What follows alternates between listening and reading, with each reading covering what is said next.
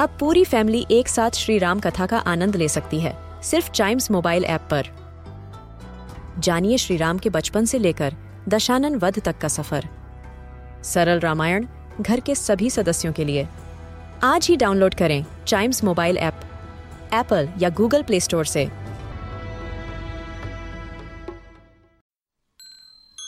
This is Chimes Radio, original podcast. Hindi वर्णमाला का हर अक्षर है शब्दों का कोश। आइए सीखते हैं कुछ नए शब्द हिंदी वर्णमाला की कहानियों के साथ। न की कहानी। आज मैं तुम्हें न अक्षर की कहानी सुनाऊँगी। नवीन और नितिन दो भाई थे।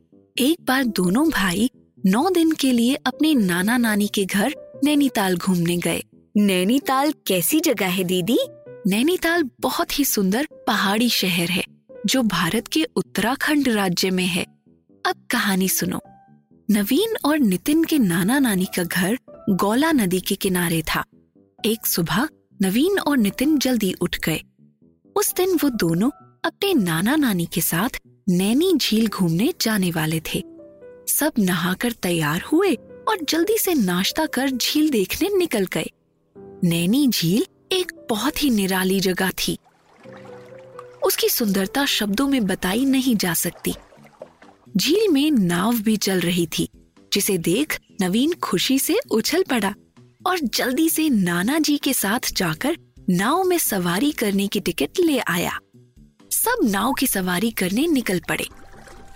नवीन बीच बीच में झील में हाथ डाल के नितिन के ऊपर पानी की छींटे मारने की शरारत कर रहा था। फिर नितिन भी कहाँ पीछे रहने वाला था। वो भी नवीन के ऊपर छींटे मारने लगा। तभी दोनों के नाना जी ने कहा, अरे, ध्यान से, इतनी भी उछल कूद मत करो कि नाव ही पलट जाए। नाना जी की बात सुनकर दोनों बच्चे शांत हो गए। नाव से उतरने के बाद चारों ने कुछ फ़ोटो लिए और फिर वहाँ से मॉल रोड घूमने निकल गए। मॉल रोड नैनी झील से बिल्कुल पास ही थी और वहाँ खाने पीने और खरीदारी करने के लिए बहुत सी दुकानें थी। नवीन ने अपने लिए एक नीले रंग की टी शर्ट और नितिन ने अपने लिए एक सफ़ेद जैकेट खरीदी। तभी नितिन की निगाहें एक नन्हे से खरगोश पर पड़ी। खरगोश की खाल बहुत नाजुक थी। नवीन और नितिन कहाँ पीछे रहने वाले थे और उन्होंने फटाफट आगे जाकर के खरगोश के साथ अपने मोबाइल से एक फ़ोटो ले ली। इतने में नवीन को एक नींबू पानी वाले का ठेला दिखाई दिया और वो नींबू पानी पीने की जिद करने लगा।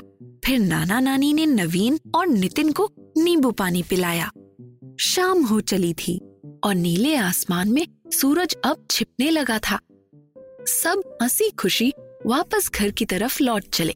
घर वापस आकर सबने खाना खाया और फिर टीवी देखने लगे। कुछ देर बाद नाना नानी ने दोनों बच्चों को कहानी सुना के सोने भेज दिया।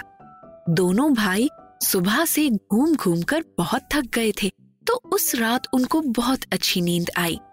नवीन और नितिन के बाकी की छुट्टियों के दिन भी ऐसे ही घूमते फिरते और मस्ती करते बीते। अब बताओ गौरी और अंजलि कि इस कहानी में न से कौन कौन से शब्द आए? न से नवीन। न से नितिन न से नौ न से नाना न से नानी न से नदी न से नैनीताल न से नैनी झील न से निराली। आगे अंजलि बताएगी। न से नाव न से नींबू न से नीले न से नींद, न से निगाहें, न से नन्हे, न से नाजुक। शाबाश!